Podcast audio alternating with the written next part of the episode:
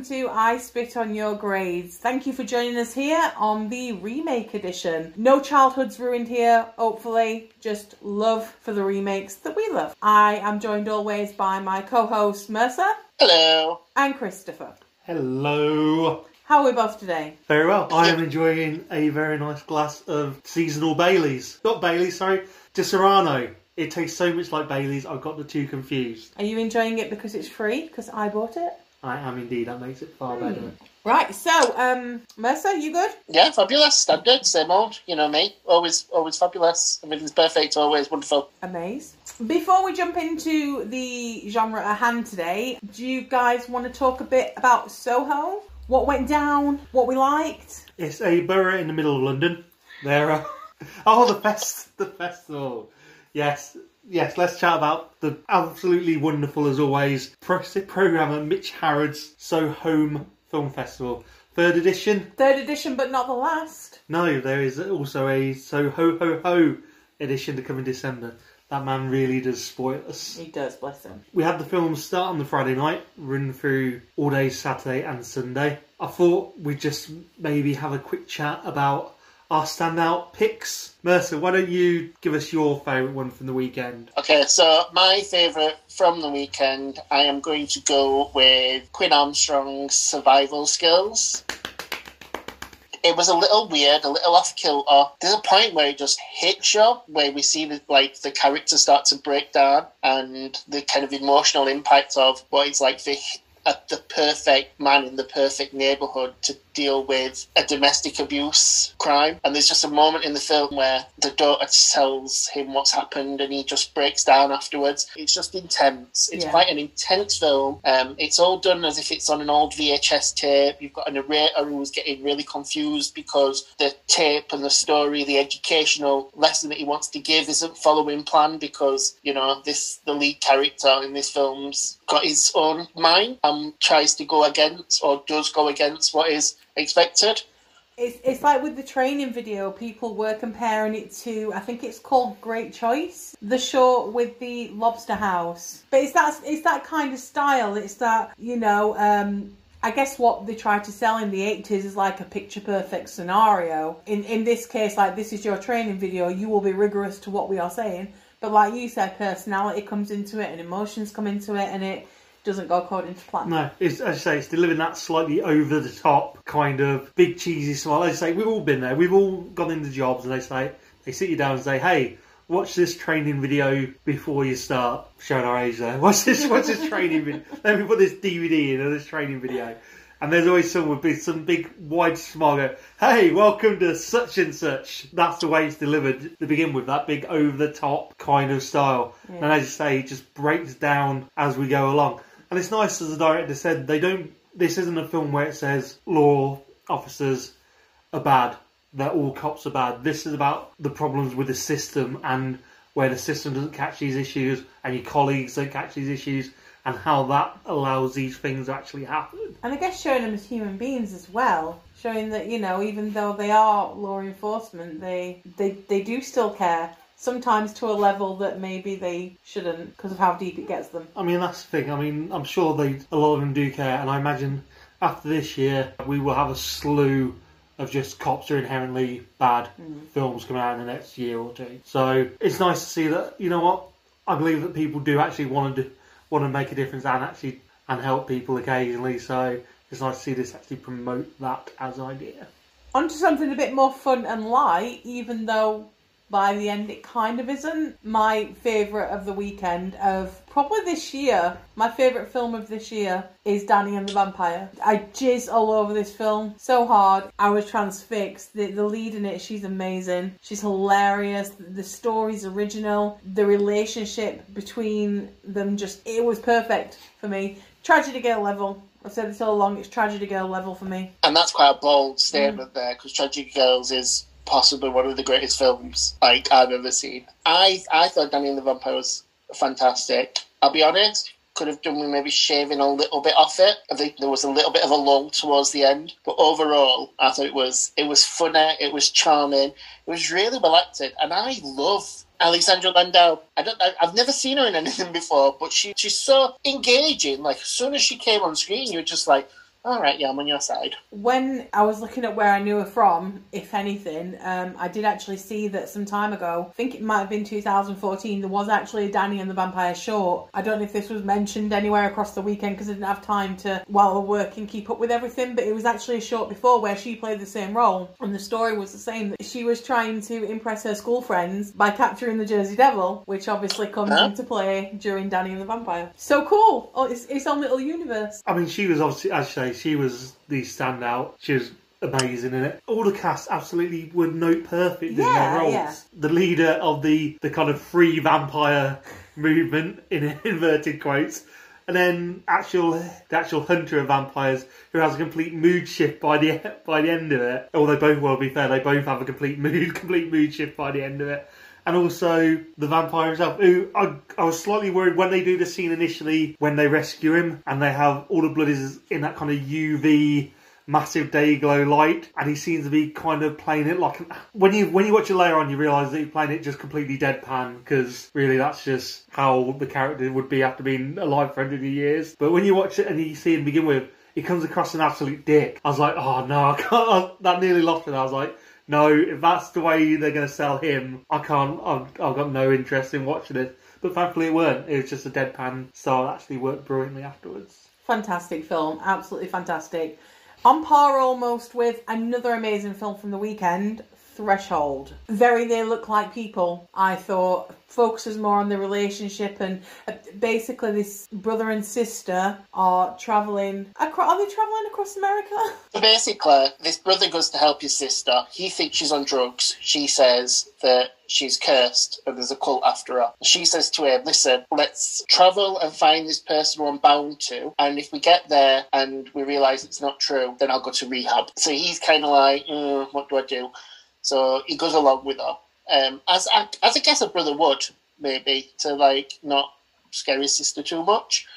I think that's a really good film. I don't think we see enough brother sister leads in films. Do you know, like in horror? Yeah, yeah. Like whether the actual leads, like you know, like the story centers on them purely. I know we have brother sisters in films, but it's not like young children. It's nice this adult brother sister relationship and watching how, as adults, they interact and mm. break down and deal with things. I liked that, and the two actors were fucking incredible. Yeah, they were. And it's a film that keeps you absolutely for me it kept me absolutely guessing to the last frame like I, I didn't i didn't know who to believe in that scenario as it was panning out but then obviously the ending was just fucking what what the fuck just happened amazing i can't wait to watch Yeah. that one again I'm desperate to watch that one again. I noticed we kind of skipped by Chris's choice Yeah, it's it's, for fine. best film. it's it's fine. I'm always I'm used to it. So obviously I love Dan- I love Danny and the Vampire over the weekend. Absolutely brilliant.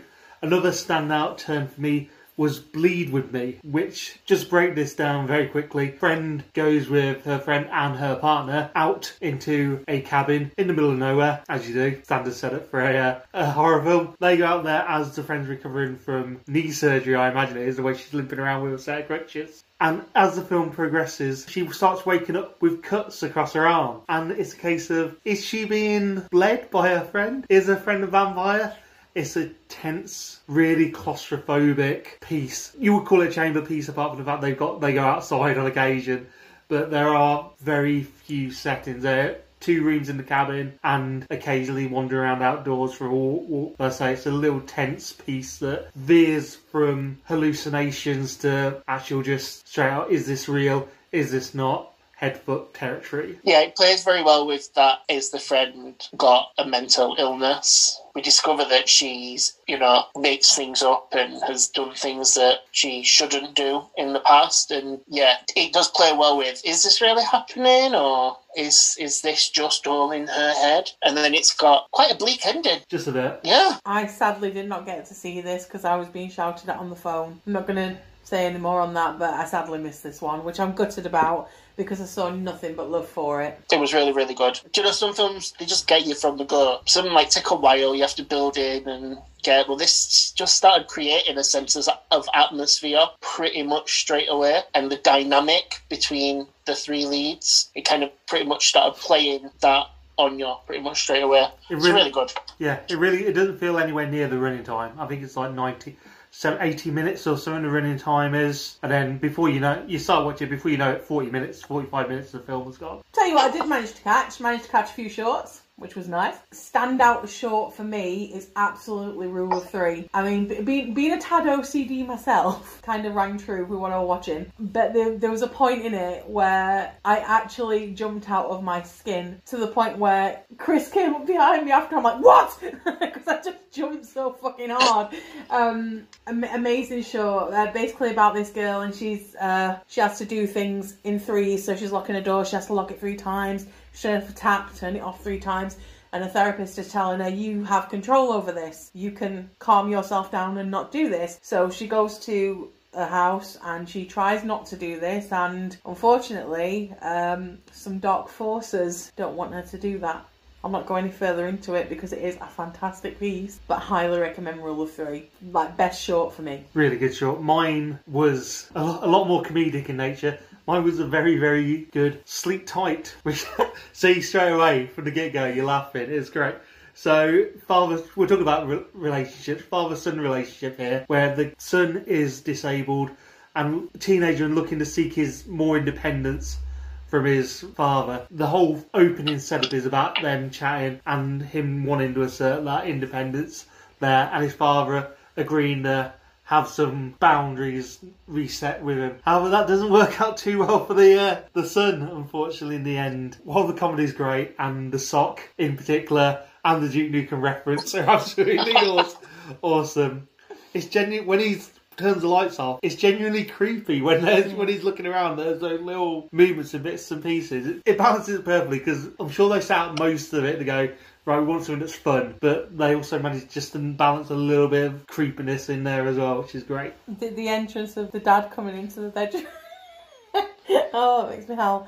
Yeah, I love that show. That was brilliant. It was a good show. For my favourite show, I'm not going to talk about it because I jizzed all over it last time. More than once we've mentioned it, I'm sure. Possibly, I fucking love it. It's Regret. It's it's an absolutely fantastic one. But if Regret weren't playing, then I'd go for Little Willie, which was about a child star who's now grown up, who goes to conventions, horror conventions with uh, Killer Doll from the films it was in, um, and he, he used to have to say the line is, "It wasn't me, it was Little Willie," or something along them lines. And it's just um, he he has a bit of a mental breakdown basically because his life is literally just him repeating a line that he said when he was a child. Obviously got Adrienne Barbeau and Zach Galligan in it as well, which is pretty cool. Um, this dude I actually know from Vines and from YouTube and stuff like that because years and years ago he made a video where he spliced himself into a news report and the news report was about a sinkhole opening up in a little town and he pretends like he gets interviewed about this sinkhole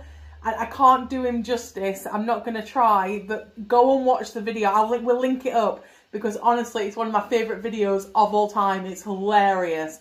And he's on TikTok doing this character, and he's fucking great on there as well. So yeah, we'll link up on that one. Yeah, again, loved it. Really good. The scene when he's showing them in his hotel room how little Willie is actually al- is actually alive is genius. It works brilliantly. My issue with this short is like a lot of the shorts sometimes.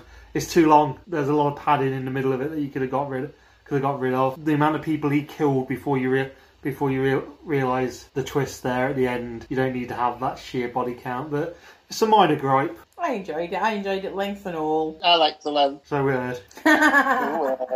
But no, I, I thought it was good, and and overall, it was a, it was another strong So Home edition. Not many weak links in there. No. I don't think. no, not at all. Um, I'm sure we all had something that possibly didn't ring well with us, but that's just the nature of a film festival. I think it was a, a good going, a The- good going. The one that won the audience pick for short was Milk Teeth. Mm-hmm. and that was that was a really good, really good show. Def high end, high end production all the way. Um, basically about this child in an orphanage, and he loses his tooth to give it to the tooth fairy, and she offers him a deal, and it starts kicking off, and it's really creepy, but it's really fucking well made. I think that was the first one Yeah, on it was, the it was the fir- first before one. Bad Candy, so started the festival off in the way they went for the rest of the weekend in some style. See, for Soho since 2019, I, I don't know how it's done it, but it, it's pulled the fucking sell on us. I say it, Mitch has pulled the sell on us. And it's just got better and better each time when you don't know how it's got better because it was so good before. So 2019 were obviously Z and Itsy Bitsy, Itsy Bitsy. and Swing Low, stuff like that. Amazing, amazing I. I struggle to pick a top five out the lineup that Yeah, weekend. and obviously, like it's done three this year, and they've just you love everyone, but they've just got progressively better, and you don't know how. And this one was an absolute banger. It was a banger for shorts. It was a banger for the films themselves. I'm so fucking psyched for the Christmas one because I'm off for a oh. start. I've ordered my onesie. I'm planning what beer I'm getting, and I'm gonna sit around with my fucking tree up and my fire on, gonna watch me some dirty Christmas horror. Beautiful. I'm going to be working, so I will I will miss half the Saturday. Oh well. I know you you're gonna pain. I know you're pain. I don't work weekends. Anyway, so that's Soho. Shall we move on to today? Remake week. Remix! You've ruined my childhood! How can you do a remake? Fuck off! No, I hate that shit. I hate it. Although we have done that in the past. I was literally going to say, what's your opinion on the Nightmare on Elm Street remake? Yeah, okay. In the past, that was most definitely me. And I look back at past Faye and go, You're a bitch. You're making no sense as to what you're saying right now. And I realised this when the Ghostbusters remake came out, because the amount of hate towards that film that was absolutely unnecessary just made me take a long, hard look at my life and how I view these remakes when they're made. You live and you learn. I was wrong, and now I'm on the side of good. like you said, it doesn't destroy your childhood or take anything away because it's not erased the previous film. It's just a different take on the film, and that's up to you whether you want to watch it or not. And if you like it, you like it. If you don't, you don't. Never say that to anybody on the internet, though, Mercer, because they won't take that well. They don't agree. They, they think that fucking Bill Murray's going to come into your house and take away your copy of Ghostbusters from 80s and replace it with the Melissa McCarthy, Kristen Wiig, Paul Feig version. I think- They're not, pal. Anyway, now that Faye's stopped for breath and put the world to rights, Sorry. and told off a lot of people who might listen to us. Uh, we put out for favourite remakes, as we do every week, every two week when we're doing this. We got a couple of responses, pretty standard, kind of films I expected, but you know. So we'll go with um, two guys and some horror from the Two Guys Horror podcast. They they come in, they like listed off like pretty much every remake in the world. They come in with Evil Dead, great way to retell a story everyone knows and has a really good message about addiction because there's only good messages about addiction. Do it. Dawn of the Dead. Once again, we are given a fresh retelling of a story we are, we all know, but Zack Snyder exceeded expectations on it, which we agree hmm. on because we've already covered Dawn of the Dead. Mercer, does that have a really good story? A really good story about consumerism? It is a really good story about consumerism. They also would like to bring Suspiria to everybody's attention. If you loved the first one, you'll like this one too. I mean, that doesn't really seem like a raving review. How about if the first one gave you a massive headache and you wish it had never been made? How's about that one, that episode? Thank you. Uh, Fright Night, so much fun and brought into the modern era. Texas Chainsaw Massacre, don't at me if you didn't like it. I feel like he's had some, or they've had some abuse off the back of that one, to be fair. It's not the Um, worst. and The Thing, old but still a classic remake that lots of people leave off the list. I forget The Thing's a remake. Yeah, all the which time. remake, which remake are they talking about? Are they talking about the Kurt Russell re- remake or the Elizabeth Winstead remake? I'm guessing that because they said old, they're going to be talking about Kurt Russell. Yeah. And I bet Chris is gutted that he couldn't pick the same films multiple times for for each episode. Uh, anyway, um, it's a musical podcast came through with a choice, which was Black Christmas with Michelle Trachtenberg. It's the same amount of fun as the first one, but still has some originality. Now, I don't find the first one fun. I find the first one fucking terrifying. Yeah, it's it's horrific Black Christmas, and it's it is classed as one of the most disturbing like films out there in terms of what got said to Margot Kidder and stuff. So yeah, no, it's not fun. Maybe they maybe they just really enjoy fucked up films. They go, yeah, that was really fun. Oh, that was but so fucked up. Yeah, It's fun. then fun away, mate. That's yeah. If that's what you mean, that's fine. Maybe it is. And then this is a nice little one. Do you remember Killer Camp, the TV show? yes, Rob. Yeah, so Rob Jones Yeah. from Killer Cam. Rob Jones um, comedy. Rob Jones comedy, yeah. He just wanted to remind everyone that Maniac and Evil Dead are way up there. I agree. Way up there. Up where? Up on my dining room wall, baby, where Maniac deserves to be, because it's a fucking belter of a film. It is a brilliant film. Love it. Absolutely love it. Actually realised yesterday as well, totally off subject, that uh, we have two Elijah Wood posters hung up in our home. We've got Cooties on the top floor, and then Maniac. No. No. Yeah? Wow. anyway, so we had a few more suggestions. Not going to go through them all in the interest of time, but what I will do is I'll run down the five that could have been, or the four that could have been, and the one that is. So we had Let Me In in fifth, Black Christmas in fourth. Now the third and second place would never have been because that was Dawn of the Dead, which we've done, hmm and The Thing, Which we've done. which we've done. So guess what it is? That's right. You've guessed it. Nightmare on Elm Street. Oh, it's no, it's Evil Dead. Evil Dead will be will be our viewers' choice this week, but we're not going to start with Evil Dead. We're going to start with your choice, there. So just briefly, uh, before I tell you my choice, and it will be brief, when I started thinking about remakes, I didn't take into account, stupidly enough, things I'd watched when I was a youngster. Because there are a lot of stuff from when I was young that was a remake that I totally forgot about and concentrated more from like your 2000s upwards. So, thinking back and thinking about a film I used to watch loads and taking into account how they stack up against the originals and such, this week I have gone for 1999's House on Haunted Hill. Oh, would you like a ham sandwich, Mercer? It's full of ham. Eat it up. So, House on Haunted Hill is the story of Stephen and Evelyn Price, husband and wife who fucking hate each other. Evelyn is having a strop and decides that for her birthday she wants to hold it in this supposedly haunted house. Stephen, being the loving wife, loving wife, loving husband that he Saying saying that the way he plays We'll come on to it. We'll come on to it. Stephen, being the loving husband that he is, says, Yes, Evelyn, of course you can. And he starts to write a guest list of people she hates. But when he walks away from his computer, he finds that all the names have gone. And in their place are all these random names that he's never heard of. So everybody turns up to the house, confusion ensues, and it turns out that the house is actually haunted. Well, not more than haunted, possessed. And the house has created a guest list based on. Don't you be shaking your head at me, I'm not done with my intro, pal. So the house has created a guest list based on the family tree of people who died there or people who were held there. Um, Stephen, obviously, not obviously, but Stephen manages a major theme park company. So sets up all these traps, and Evelyn thinks that the things that are happening are put in place by him. When of course they haven't. It's the house that's just possessed and scaring the shit out of people and killing people. I love this film. I was thinking back to it, and I used to watch this all the time, and I know it's camp, and I know it's not the best made, but it's got a special place in my heart. it is camp and Geoffrey Geoffrey Rush maybe the campest part of all of it. He has a lot of fun with this. I think they all do though, that's the thing. They do, but I am just going to address something really quickly. I know it's problematic looking back, okay? I know that Evelyn is homophobic in this, or she comes across as homophobic. She's constantly calling him a puff. She calls Taye Diggs' character a puff. She's just insinuating her husband's gay.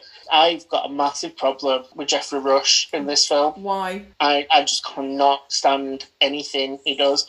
I can't work out where he's meant to be from because it feels like we've got this ever changing accent. I can't work out like whether he's meant to be evil or not. Uh, like he does this whole thing at the start where he's like a complete dick, but then at the end he saves somebody. He's got Oh, why He's- would he save them? he's got a douchebag moustache. Clearly he's evil.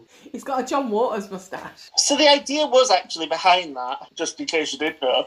He did. Uh, they didn't want him to look like he did in the film, and then he said, "I want to do like a John Waters look." Oh, there you go. So that's his John Waters look. But then they said, "Oh, you look a bit like Vincent Price in the film, like when he was in the film." Mhm. So let's just keep it like that. That's why he looks like he does, but he doesn't look like Vincent Price. He doesn't look like John Waters. He looks like a fucking maniac.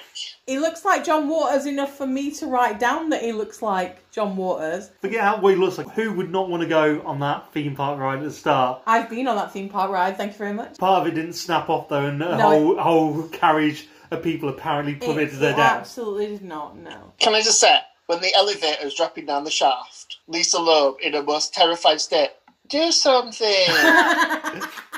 Yeah, they, they, is it James Mas- Marsden or Mas- Spike. Let's call him yeah, let's call him Spike. Spike from Buffy. Spike. Spike.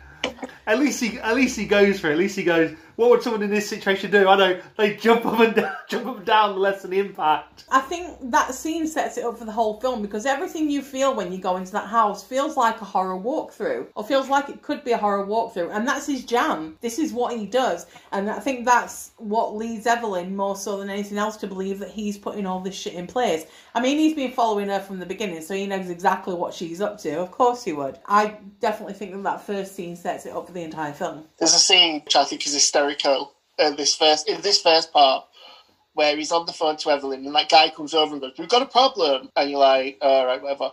And then they do that scene, and then you just hear Evelyn in the background up phone going, "Stella!" you're like, "Oh, she's such a bitch." I, I love 90s Famke Janssen. I absolutely love her. I'm, I was saying to Chris last night, I can't believe the amount of films that I've seen with Famke Janssen in that you forget that you've watched. She was fucking icon at 90s. They're all icons in this film, though. Ali Larter, I- Taye Diggs. when they first come to house, you just it, it, it I was just engulfed with this kind of nostalgia of like the nineties, like the way they were dressed, the way they were talking, like the way the film looked. Mm. Everything literally just screamed. I'm from the nineties. Yeah. Is Taye Diggs' main Oh, role in this film either either lift people on or on or off stuff, and also push or pull them out the way of things? He spends about ninety percent of this film doing one of those four actions. There is nothing wrong with that. You leave Taye Diggs alone. It's, He's very he's very good at it. he's working it on what he's been told when to it, do. when it comes to lift, I fully believed he was lifting people on or pulling them out the way or pushing them. I, I fully believed it too, because he did.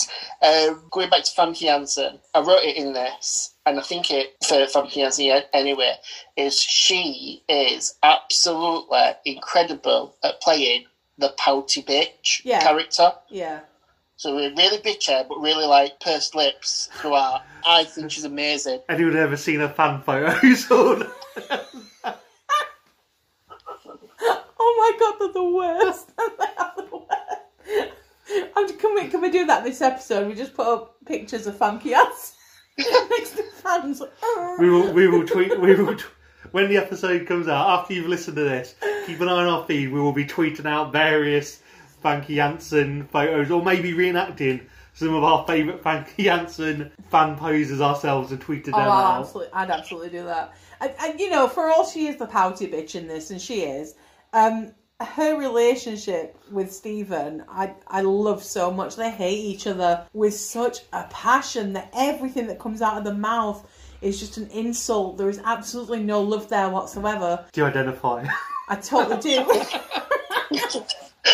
No, but you, you're right. Venomous relationship they've got is really good. It has kind of the comic relief for the movie as well. yeah, yeah. um, as well as it being like really venomous sometimes. If we just talk about some of the characters, just to get them out there. All right. So we've got that Pritchard, the person who Pritchett. owns the house. Pritchett. Pritchard, Pritchett, whatever he's called. I just want to punch him square on in the face My- throughout. He my- does my head in. My biggest issue with him is he he stands there when he when when the lockdown starts. He stands there and wastes ten seconds saying something about when he knows exactly what's going to come. Yeah. And why isn't he already sprinting to get out of the house? Why is he just standing there talking? I've put that in my notes. I'm like, why did you stop? You know what's happening. So just run. Dick. Just does my head in. And then we've got, is it Melissa? The Melissa the, the washed up TV host. Yeah. So there's a part in this film that angers me insanely. And it's at the lockdown stage. All the windows closed down. Everything shuts and stops. And she goes, now that's entertainment. It gets a camera out to start filming nothing. She's just had 10 minutes of windows closing around her. And she waits for it all to end before she goes, "Oh, look at me! I've got an idea." It gets me so mad.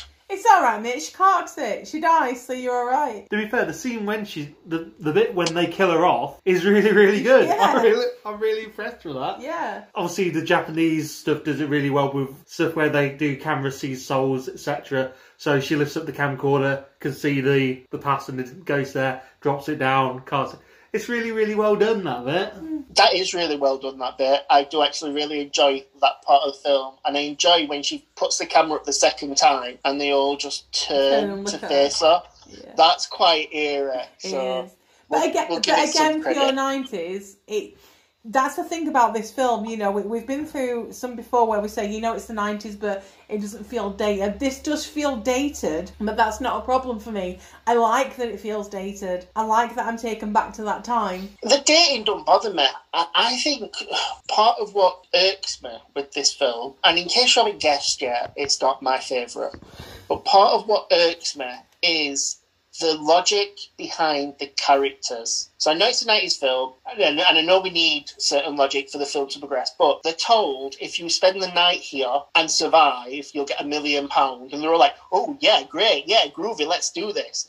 And then the things close, and suddenly they're desperate to get out. But they already know that there's going to be games and tricks and something throughout the night, because why would you say if you survive the night? Because at that point, they're figuring that all they're being asked to do is stay there. So they're not thinking that they're going to be locked in. They're thinking they're just going to have to stay there. So if at any time they want to bail or they're uncomfortable with it, they can. They can go. But now that option's not there. But you've got to remember as well, Mercer, this is not a serious film. It's not meant to be taken to this level of seriousness. That's evident in the characters and the things that they do throughout and the traps that are set up. I mean, yeah, it's obviously a possessed house and whatnot, but it's not going for a fucking Oscar, you know? It's it's it's hammy and it knows it's hammy. I mean, to be honest, I can't remember the original that much, and I know that I, you take away my horror card. I am sorry. But I don't remember it that well, so I can't really compare it to this one. I just know that this one is a remake, so I don't know how much it's spinning off the original. To be fair, I don't remember the, the original that much. Um, I just got slightly distracted because I've just turned to my next page of notes for the second part of the film. And as I look down, I'll read a few key words. Oh, fuck off. Hate this montage. Um, this is my favourite note. Oh, I'm looking at my phone. Maybe I should concentrate on the film.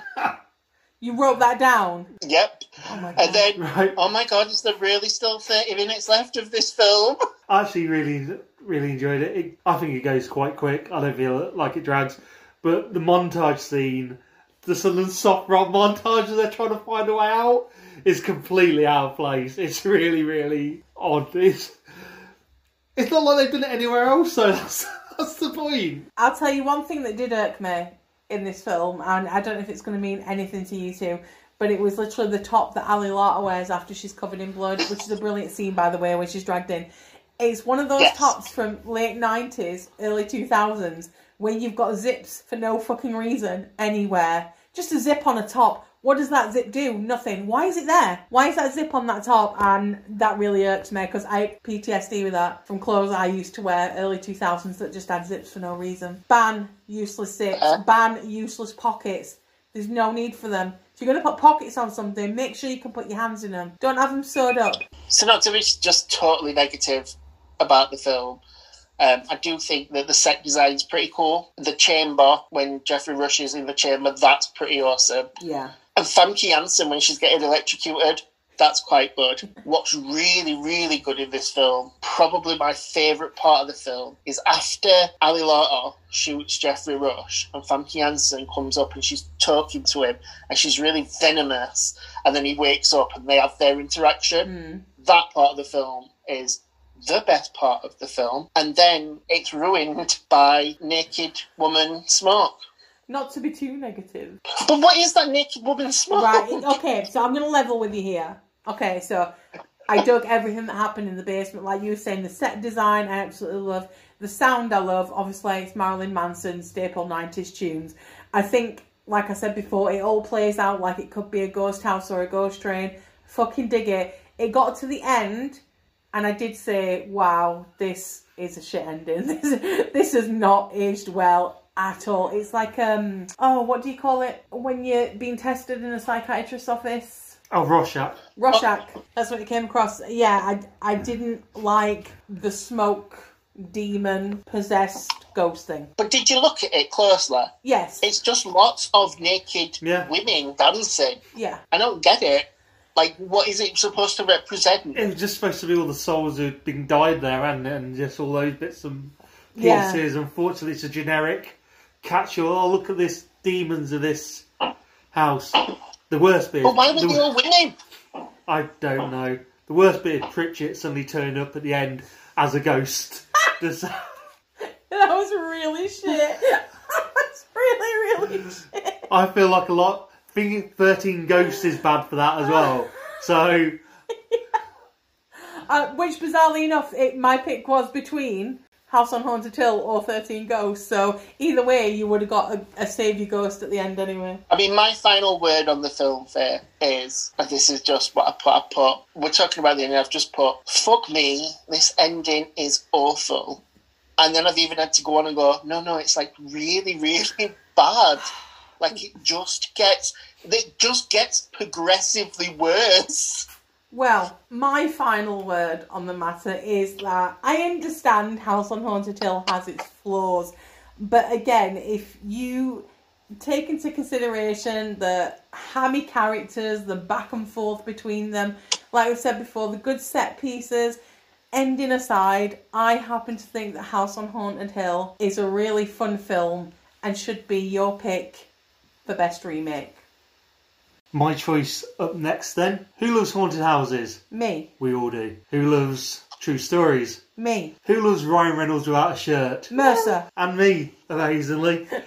we are going back to 2005 for the remake of The Amityville Horror. Whoop. Whoop, whoop. If you don't know this story by now, then where have you been? Because as I say, it's based on a true story, but just to let you know if you're not aware of it. This is the story of the Lutz family who spent 28 days only living in the house of the infamous DeFeo slayings, where Ronnie DeFeo, believing his family to be possessed by demons, executed his mother, father, and his siblings True story, in a bro. true, yeah, in an absolutely, truly horrendous, true crime. So let's, uh, so why not spin, why not spin Hollywood, uh, Hollywood gold out of it? But that's the setup. I say, Lutz family move in, weird shiz starts to happen as you ex- expect, and we see the whole breakdown before they leave on that final night. Bit of a spoiler the fact they will survive, but I say, if you ever read up on the true story, you know they all got out alive at the end of it anyway. This, for me, its main draw hinges on Ryan Reynolds. Not just because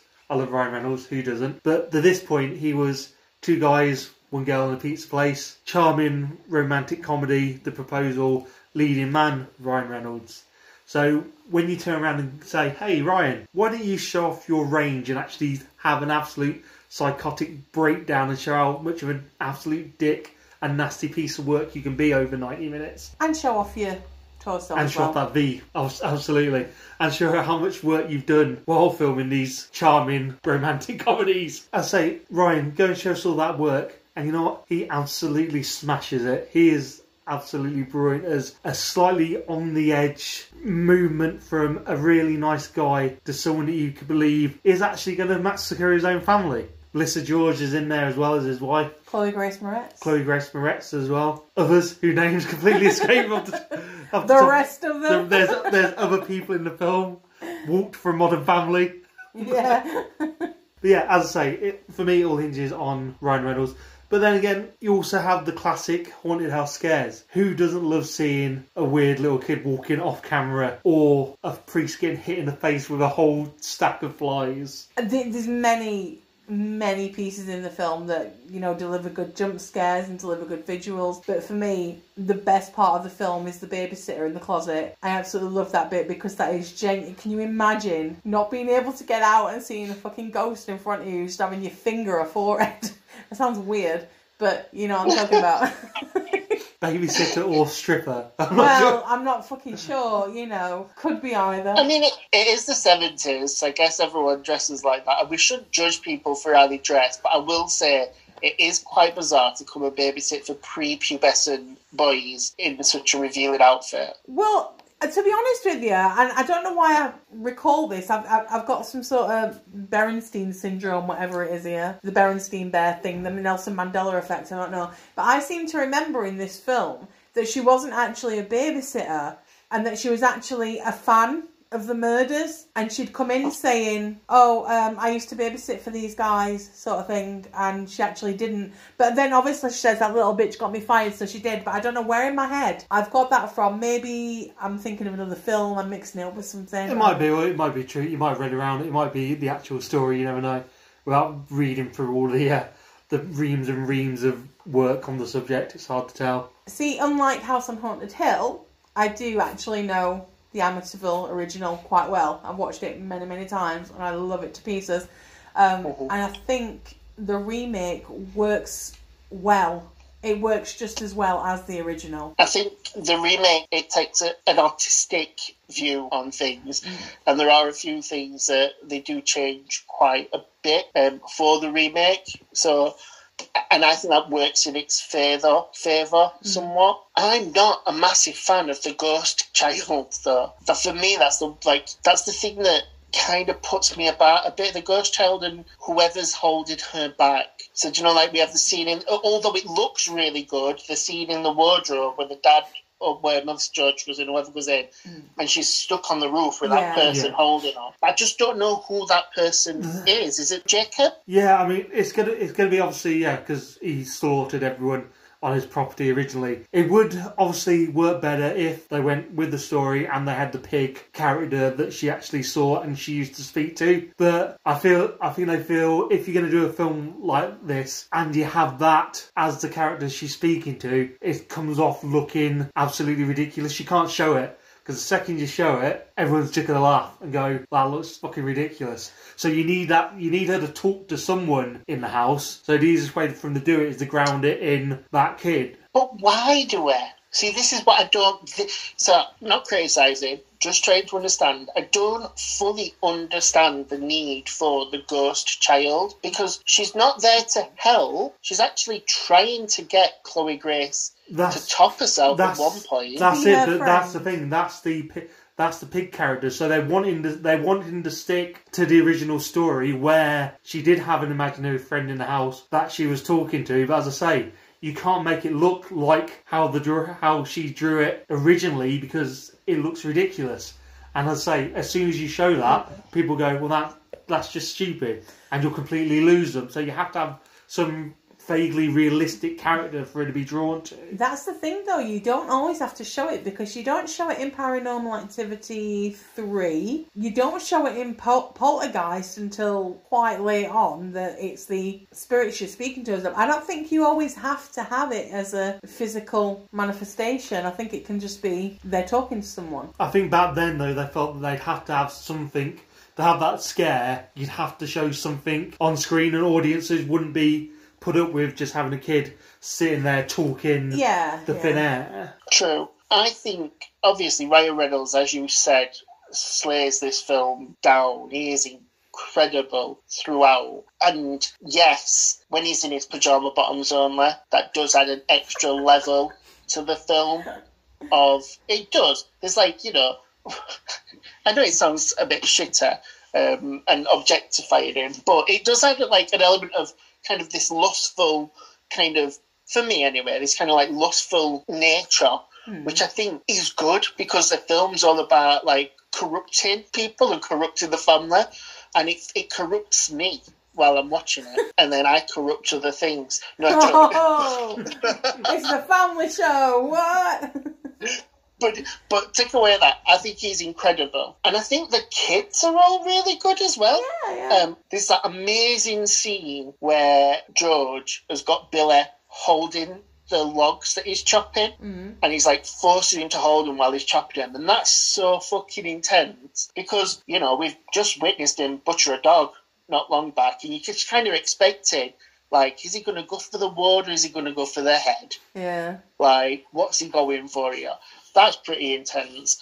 I will say, Melissa George, although she starts off good, becomes a little bit melodramatic and over. A, li- like a little bit top. Shelley Duvall. A house is possessed. You can expect to be melodramatic. We get we get melodramatic if our pizza doesn't arrive on time, let alone if the house is possessed. Exactly. And you look at Faye, you go, seriously, calm down. Uh, no, I don't mean like not not the not the emotion. Like obviously she needs to get worried, but it it the acting verges on a little bit hyper. Yeah. It's like over scared, or it's like she's putting too much emphasis on the fact that she's scared. There's a scene where she goes to visit the priest a second time, and it almost plays like a college theatre show where you've got a waiting in the wings and they go, right, I'm set. And she walks in and goes, Father, why did you abandon us? And he's just stood at his window and she's come in with no coat on. It's like, how did you get over there? Who let you in? Why didn't you knock? Do you know what I mean? It just feels very, like you say, it feels very dramatic, but there were no need to be that dramatic. It's just fe-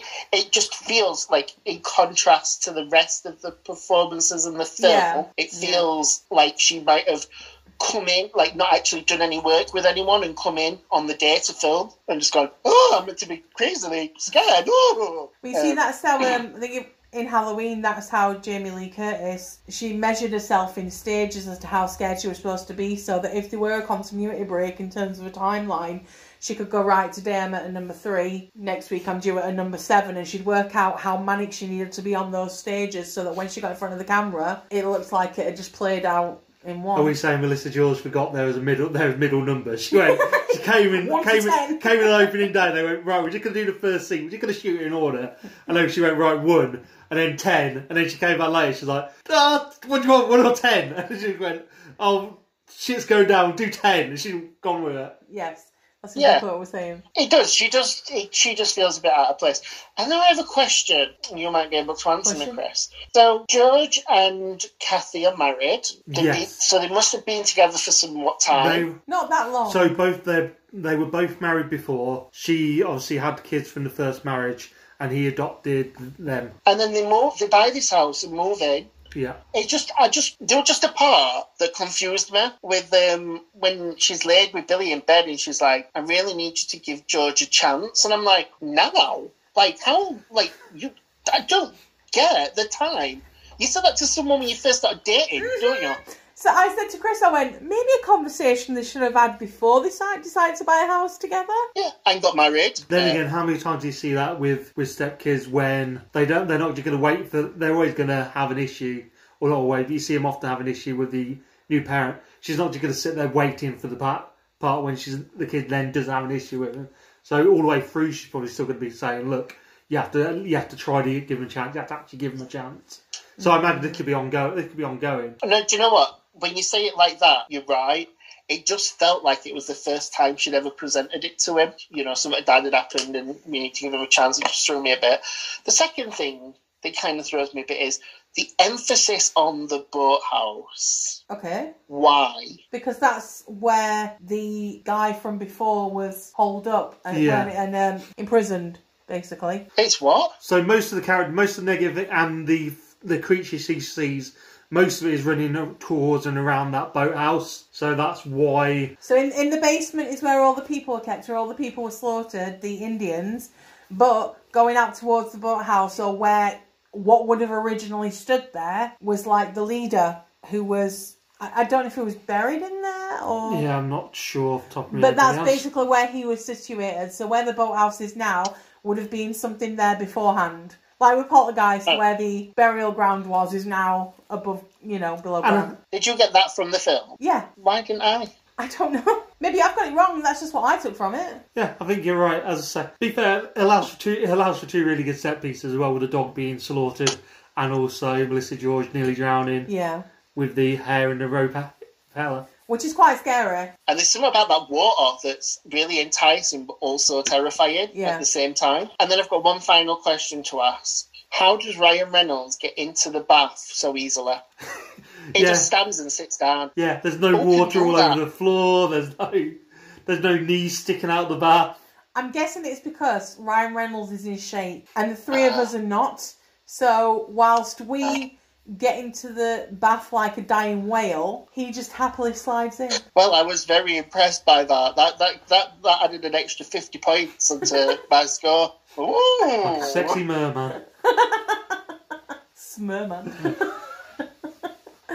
oh. But yeah, it, Amityville's great. The remake's fantastic. Um, and I don't reckon you can say that about the majority of remakes, but Amityville is a remake I happily go back to. It holds its own. I mean, I say just to sum up why this should be our listener's choice. It's a remake that holds its own against the original. It's genuinely creepy in places. The effects hold up to this day. The scares work really well, and it's capped off all by a powerhouse Ryan Reynolds' performance. He shows he's more than just a pretty boy, and he goes from nice guy to absolutely deranged, and you buy every second of it. And that is why it should be our listener's pick for the best remake. Right, so my choice might feel like a bit of a cheat, um, or a bit like we've covered some old ground. But, you know, this is our favourite remake, and this is my favourite remake, and that is 2008's Quarantine, which of course is a remake of Rec, Which you also chose. which I also chose, which also won that episode. Our best. But this is Sorry, I was just going to say our best viral episode. Do you remember back back in February before before this began? oh yeah, that was yeah. We were talking about this just at the start of Corona. Oh. Yeah. Sorry, Mercer. Go ahead. That's fine. So this is Quarantine. It was brought to us by director of screen, and the screenplay was wrote by John Eric Dowdle and Drew Dowdle. Now it's key that I mention them, and the reason is because these are also the team behind the Poughkeepsie tapes. Mm. So I think it just speaks volumes to the the quality of their work. They also did Quarantine too, but we'll forget that. just saying. It's got a cast. It's got Jennifer Carpenter. It's got Jay Hernandez. It's got Greg Germann or German. I don't know how to pronounce it. And it's just, it's fantastic. So, in case you don't know, the story is Angela is uh, a news reporter for like one of these really chinny kind of like, oh, while they're asleep TV shows. This is practically verbatim for what I said for Rec. but no, she's a reporter for one of these shows, and she's goes to a fire station, and she's following them for the night. She really wants to get hooked upon a story. They end up going to this apartment building. They get barricaded in. They get told that you know they can't leave, and then everyone becomes motherfucking like. v- Rabid killers from rabies. They've got rabies, and um, it goes mental. Now, yes, it is pretty much the same as Rec, and Rec is an amazing film. But obviously, we've got the different performances, which adds different layers to things. I think Jennifer Carpenter is one of the most underrated actresses of our time. The work she does is impeccable. Impeccable. She's got such a skill for like being natural and nothing feels forced or acted when she's being natural and the whole the whole scenes in the fire station like where they're just chatting and chit chatting away. I just to me it just feels like all natural all normal all calm. There's a sense of like childlike giddiness from her. And then we get to the apartment building and there's a little bit of a twist in the feel where you're like oh this is a bit scary and then Mrs Espinosa goes crazy and then Mrs Espinosa gets shot and then Jennifer Carpenter goes mental, and then from that point on, the film is literally like bam, bam, bam, bam, bam. It does not let you stop for breath. It's really intense. It's really well made.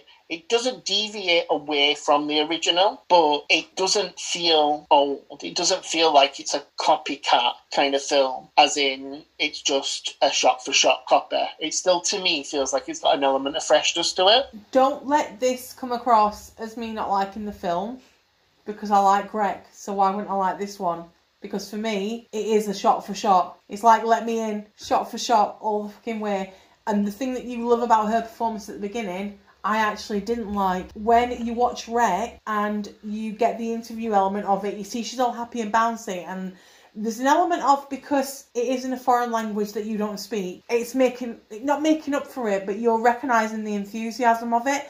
Whereas this, the enthusiasm just felt like she was trying to mirror what came in Rec, and it didn't fully work for me when I could hear the tone and the way things were being said. It just didn't ride with me. Once they got to once they got to the apartment building, no issue whatsoever. She did come into her own, and you know the parts where she where she was supposed to be playing tense, she did play tense. Where she was scared, she was playing scared. But that first bit really annoyed me because I didn't like how she was coming across. I'm sorry. I'm sorry that she weren't giving House on Haunted Hill performances to you, Faye. you Um, can be honest about mine. I can be honest about yours, baby. See, I didn't, I didn't mind the stuff in the Firehouse. I think she plays it slightly more streetwise than she does in the original. She's got far, she's got more spunk in her in the one of a better turn of phrase. Yeah.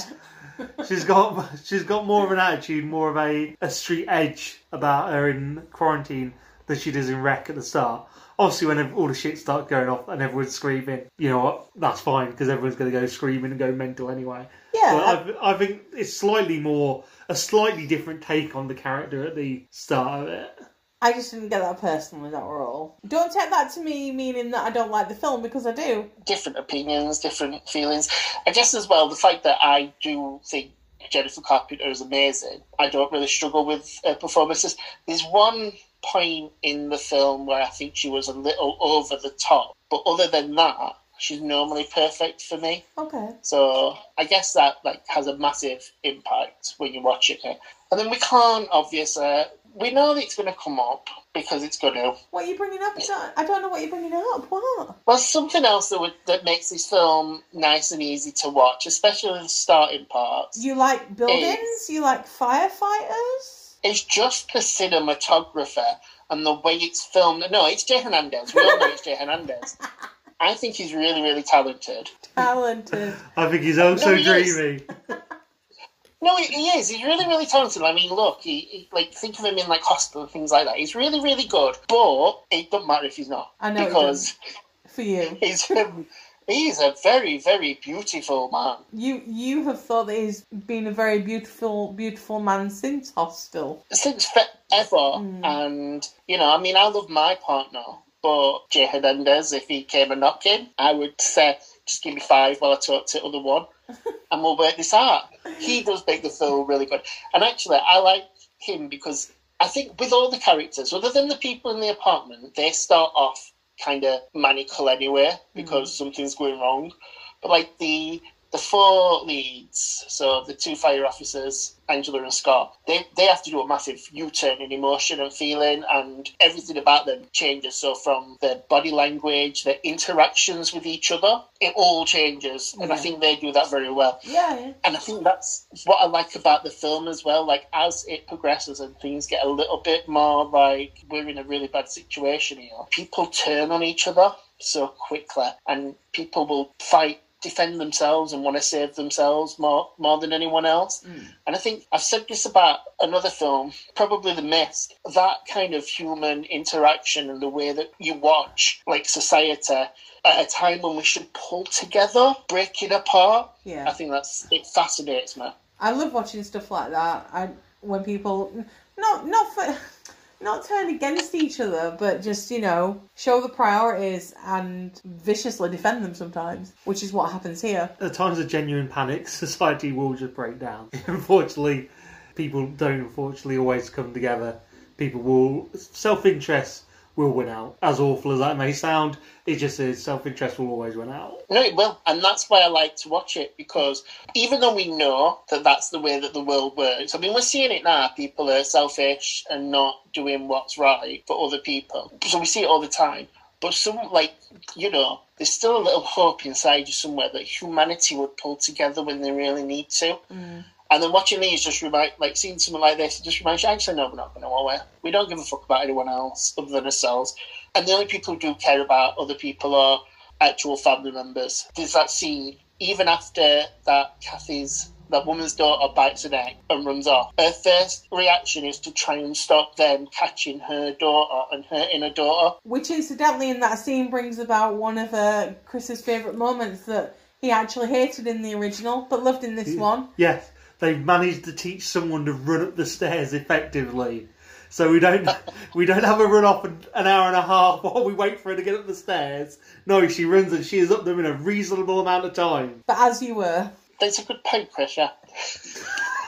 no, I think that's amazing. I love the fact that when the they bolt they, they handcuff her to the bottom of the stairs, she's still like she's just screaming for it. I think Marin Hinkle, that's who plays the mother, I think when she's doing that kind of like I want to protect my daughter moment, it's so effective. Mm. You're like, you know, I want to protect your daughter as well, even though she's a rabid killing machine now. I still feel like we should protect her Yeah. and not stamp on her head.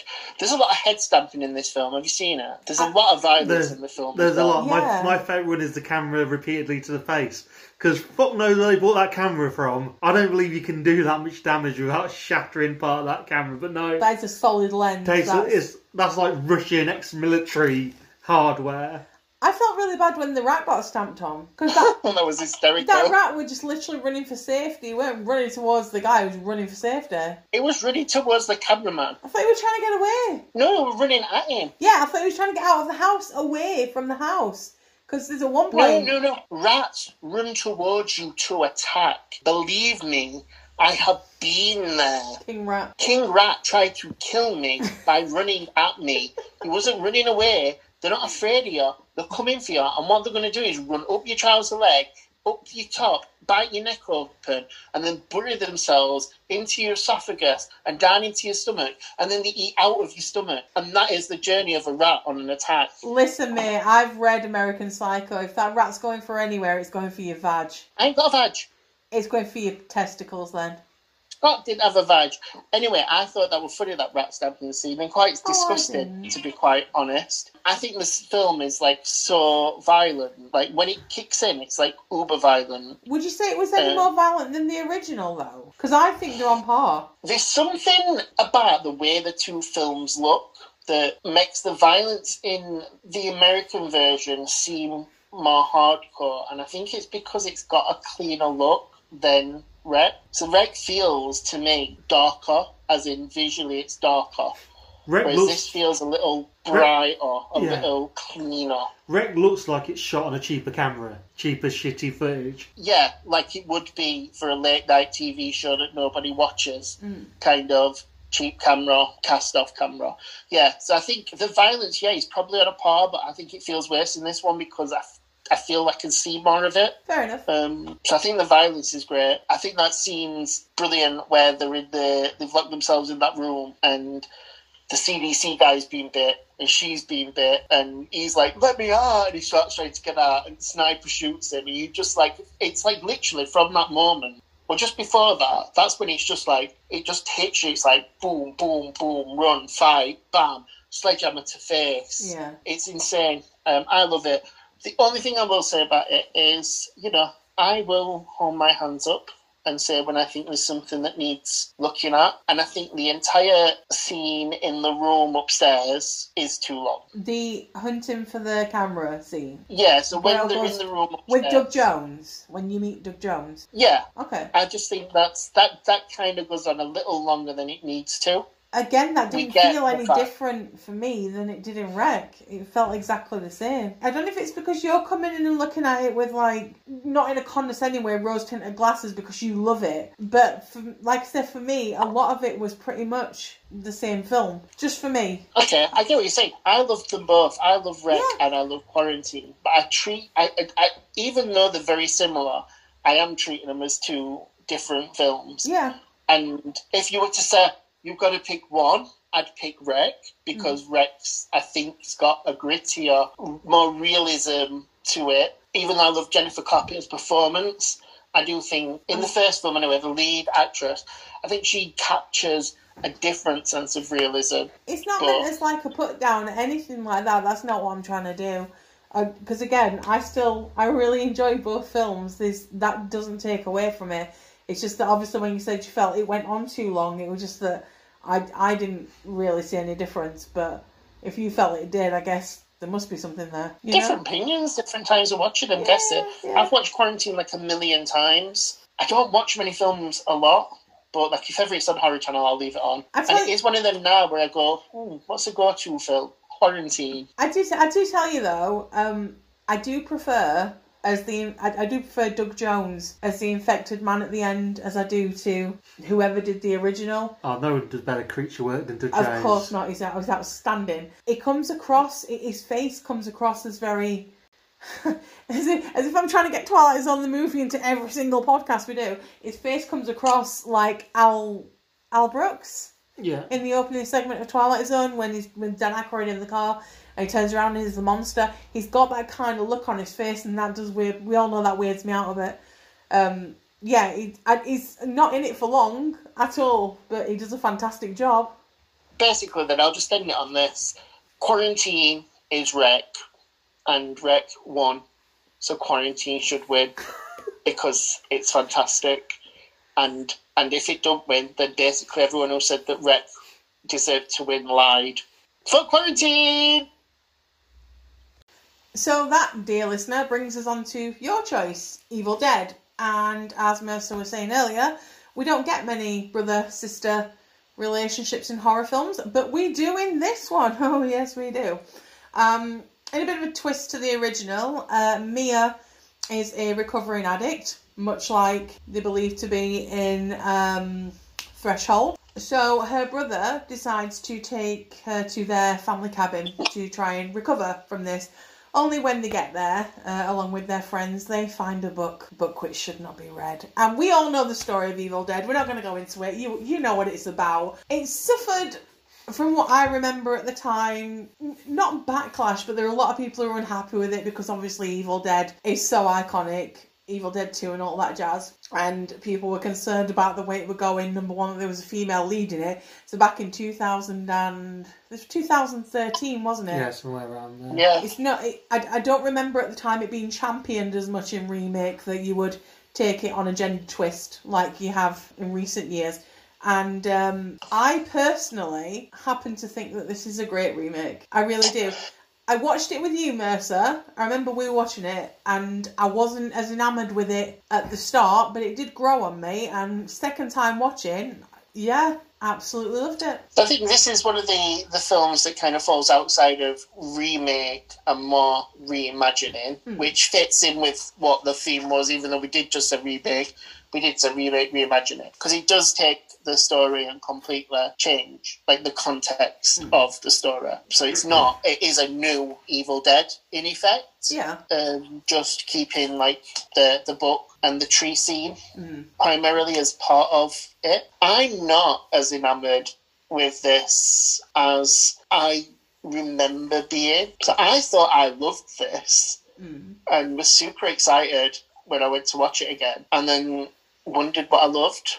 I don't remember you loving it so much. I remember you having Oh. specific issues with one line in particular in the film that really fucking angered you. And then, and I've actually wrote it down in my notes. And I still remember it seven years later.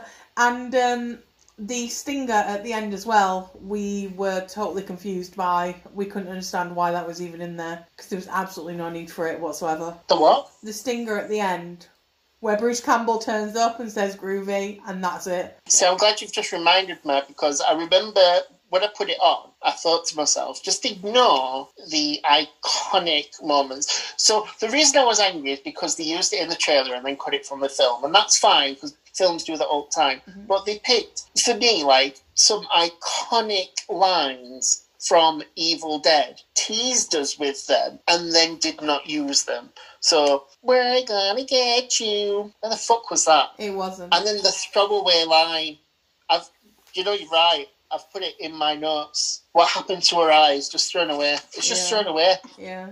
The, the original, her eyes, her eyes. What happened to her eyes? And then this time, got someone go, what happened to her eyes? She does say it like she's asking what the weather is. Yeah, she absolutely does. The the thing the thing about the remake though that does make sense. I mean, it, it does make sense in the original, but there's actually like the reason for going to the cabin seems much more logical in this than it actually does in Evil Dead, especially on the second one where he's doing the exact same thing as he did in the first. But you fucking know what's there. We're not we're not talking Evil Dead anyway. We're not talking Evil Dead Two. We're talking the remake, and I do like the premise of how she actually gets to the cabin and why she has to stay there. I like that it's not a broken bridge and it's actually a ravine. Because, you know, a broken bridge, you go, well, why the hell is the bridge out? A ravine, you've got an answer for. You're like, right, it was clearly the rain. So everything at that point seems believable. Or, you know, you can logically explain it away. Yeah, I mean, it starts off with an absolute bang, let's face it, with the actual opening scene where they're hunting down Yeah. The possessed woman from the get go. That marks out exactly what you're going to get from this film. if you watch that 30 seconds and they went and someone said, draw out how you think how bloody and how extreme this film's going to be, you go, yeah, there. And I think you pretty much nail it. I fucking hate the start of this film. I do not understand this backstory because there's no kind of indication of how long ago it is, for one. But I imagine it's not that long ago, seeing as all them cats are still like with the flesh on in the cellar. And it just doesn't make sense where these people come from and why they're not there now. Like if we know that there's all these evil things around, and why they just left the book wrapped up in the house in the basement if they know what the book can do. They buried it and it came out. Did not Came come up out? in the flood. Yeah, it came up. So it came up itself. But she should have took it with her, the old crazy woman, because she's the one who knows what to do. And what language was she speaking? Does that matter? I just don't like the, the start. Doesn't make sense. And do you know what got me really mad? Really, really mad. Now I remember now. It's all coming back to me. It's all coming back. When they first advertised the film, so I think they've tweaked it somewhat. But when they first advertised it, will come out. It was all this is just practical effects. But the fire isn't a practical effect. It's CGI. And I remember getting angry at that point because I was like, you promised me a film of just practical effects and you've CGI fired me immediately at the start of this film. Mate, that CGI fire is not the worst CGI faux pas I've seen. I've seen far worse. Fair, I've just give you a box of Maltesers and said this is all Maltesers, and the first thing you pull out is a piece of licorice. Are you happy? Are you happy? No, Mercer, I'm not. No, because I've lied to you. Well, no, because it's licorice, and I, I hate licorice. I, d- I don't like the opening scene. I do like, like you said, the concept of why they're at the cottage, and I think it looks really nice. So there's that scene where uh, Milo goes out back and Mia's sat on the car drawing, and you've got that shot of her on the car and that big tree behind her. It does look like a really nice setting. Like I, I wouldn't mind going there and having a walk around. What, what is your obsession with going? Oh, I want to go to join. I want to go to join a cult. Oh, I want to go in the middle of the woods where demons are roaming. Maybe I need help. Maybe Maybe you this is a cry for help. Oh, I'd love to go stay at the DeFeo house. Speaking of trees, um, I do feel myself in this one, um, I'm going to call it tree rape because that's what it is. I think tree whip, tree rape. I said tree whip, tree, Say cool whip. tree rape. It's going to sound weird. Works better for me in this one. I think it's portrayed better. It, it's not like the original. It's it's all oh, it's all over the place and it's all jaunty and rushed. And this one, it looks grosser. It looks more poisonous. But is it a tree that rapes her? Because when when she sees evil Mia, again, I'm just going to throw this out there. I hate the visions of the evil people, like evil Mia, who keeps popping up. I hate that they've done that. It just throws me out of it. But when evil Mia stood there, she spews up what looks to me like hair. It it looked more like intestine like. Yeah, I can I can see where you're coming from because when I when it first comes out, it does look like she's coughing up a massive load of hair, a giant hairball. But when you do look when it's slithering along, it is very intestine organ kind of like. So it's not really tree rape, then, is it? It's Well, like passing off this demon. Demon rape. Demon. It's all about getting her possessed, isn't it? Yeah. Rather than so. Okay, so when the demon enters her, I find that a really, I find that a really effective scene. I think it looks really good, and you can you can tell the practical effects at that point as well that it's being done in reverse. Yeah, I do think it all becomes practically paid from that point. Hmm. I think this is when I get a little bit frustrated. So first of all, I think Jane Lever, Levy Lever is fantastic She is. when she's Mia, up until she's scared Mia and she's in the bedroom going, "There's something here." I'm like, "Shut the fuck up, seriously. Get your sentence out and go to sleep because you are doing my head in." But she more than makes up for it when she becomes badass Mia. Am I the only one who thinks that the demon voices in this film are terrible? They sound like something from Powerpuff Girls or something. They're very childlike demon voices that just frustrate the fuck out of me. Sorry. It's the voices in it to me sound more exorcist like that kind of low gravel in your throat kind of noise. And some of the things she says as Mia feel like exorcist, mm-hmm. like like come down here, lover boy, let me suck your cock. Yeah, Yeah. things like that. Oh, sorry, that were a bit vulgar. Sorry. I don't like. So this is where my world breaks. I don't like and I love the demons or the Cenobites at the same time. So I love like What? the the. I don't like them. I don't like the way they talk, and I don't like the way they easily die because that's not Evil Dead. Evil Dead's a struggle to kill them off. They easily die in this. Did, did you say Cenobites? Cenobite Did I I say think. Cenobites? Yeah, I, I, I think yeah, you said Cenobite. I can see where you're coming from because they are kind of that side. Deadites. They're that kind of sidekick, Deadites. kind of. Yeah, I can understand how you get confused, mm. but I say I don't think having your head absolutely caved in with a piece of zinc is is dying easily. Yeah, but the original ones wouldn't have died for that. So that looks so again. So that scene's awesome. You've got her in bathroom. We've got fake heart demon in mirror. Gets me mad. Don't like it. Then when he goes into the bathroom, he can hear that she's cutting herself, Yeah. And he comes and all the faces off. That looks amazing, and you're like, oh, that looks really, really good. What is amazing is that that guy managed to survive for so long because fuck me, the amount of times he should have died. What did he have? He had like his, he had his hand knocked in with a He um, gets stabbed. He crowbar. gets nail guns. He gets nail guns, stabbed, freaking thrown downstairs, drowned practically. all, all while having a really shitty attitude from a man who started this in the Yes. first place. Yes. The self righteousness that. on this Hey, fucker. hey, I'm going to read from this book. What do you mean you can't kill her? What are you fucking you go and do started it. it, mate. Jeez. So yeah. Um, so I think when he finds her in the bathroom, it looks really good. Just jumping back, and then when he kills her, that's really good. And the whole fight scene is really good, and it's all really good, and I really like it. And then, and then we get the next demon, which is His girlfriend. um, and it's that. It's at that point that I, I went to myself, why are these demons into like self harm? Like I don't get it. So the first is the first demon starts shoving her face off. She shoots herself in the head You with a nail gun because she's got nails sticking out of her head. You can maybe And then say Mia slices her tongue in half, and I'm like, why are they into self harm? maybe it's a mirror for the doing s- mirror for the self harm of drug use, which is why she's there for the there in the first place. Hmm. Yeah, let's not get that deep. I just think they wanted really good looking zombies, didn't they? Demons. Well, But I think they looked good, but I just thought that they were very lackluster, like the way they spoke. Like I said, like when, when Natalie, for example, turns back into the human and then she just must die because I don't know what happens to her after that point. We don't see her again. She's shot him all with nail gun. She's wiped his hand off with a finger. He shot her, her other arm off with shotgun. She goes, Oh, you've hurt me. My face hurts. Why does my face hurt? She lays down on him. He strokes her. Then we go to another scene. She's gone. don't, don't, think- don't, don't Mister should have died five times ago. she her. Yeah, I'm sure he, he does. Is it? We'll, we'll, we'll look that up, but Well, why does she? Well, why do they die? I don't know. Because you can't have him just running around the whole film, or else we won't get to the end. That's what they do in Evil Dead. It's fucking terrifying in Evil Well, Dead.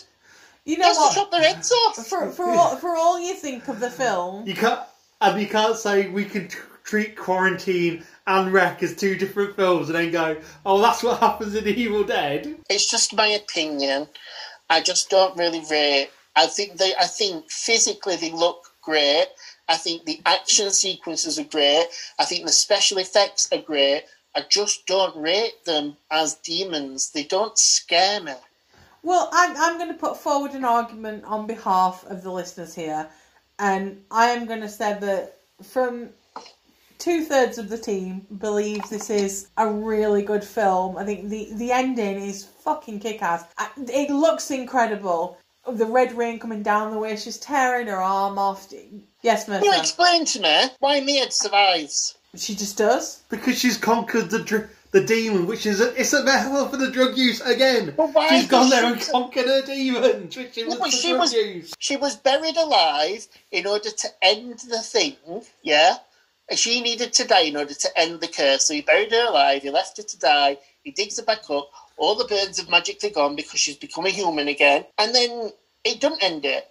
So why is she not possessed anymore? Can't tell you. Although it does look really good when she's sawing that woman in half, and you've got cottage behind her on fire, an old red rain coming down. That looks awesome. Yes, it does. So, dear listener, on your behalf, the majority of, of us think that this is a really good film, and uh, for anyone who wants to voice it out there, our listeners believe that you should choose this as your best remake. That's our best remake episode then. Thank you very much for listening. Do appreciate your time. The poll for our best remake will be out, same as it usually is, after this episode. Please vote, let us know why you voted the way you have. If you want to get hold of us for any other reason, you can reach us at Spit Grades on both Twitter and Instagram. You can find us at I Spit on Your Grades on Facebook. And you can also email us at electricpossums at gmail.com. If you've enjoyed the episode, and we do hope you have, please don't forget to rate, review, and subscribe so you don't miss any of our episodes in the future because they are all as good as this one. If you didn't enjoy this episode, don't worry, all our episodes are much better than this one. so it just leaves me to say thank you very much to Mercer for joining us. Thank you. Thank you very much. Have a good day. thank you very much to Faye. Oh, thank you. And thank you for myself. Okay, everybody, take care. Bye bye. Bye. Bye.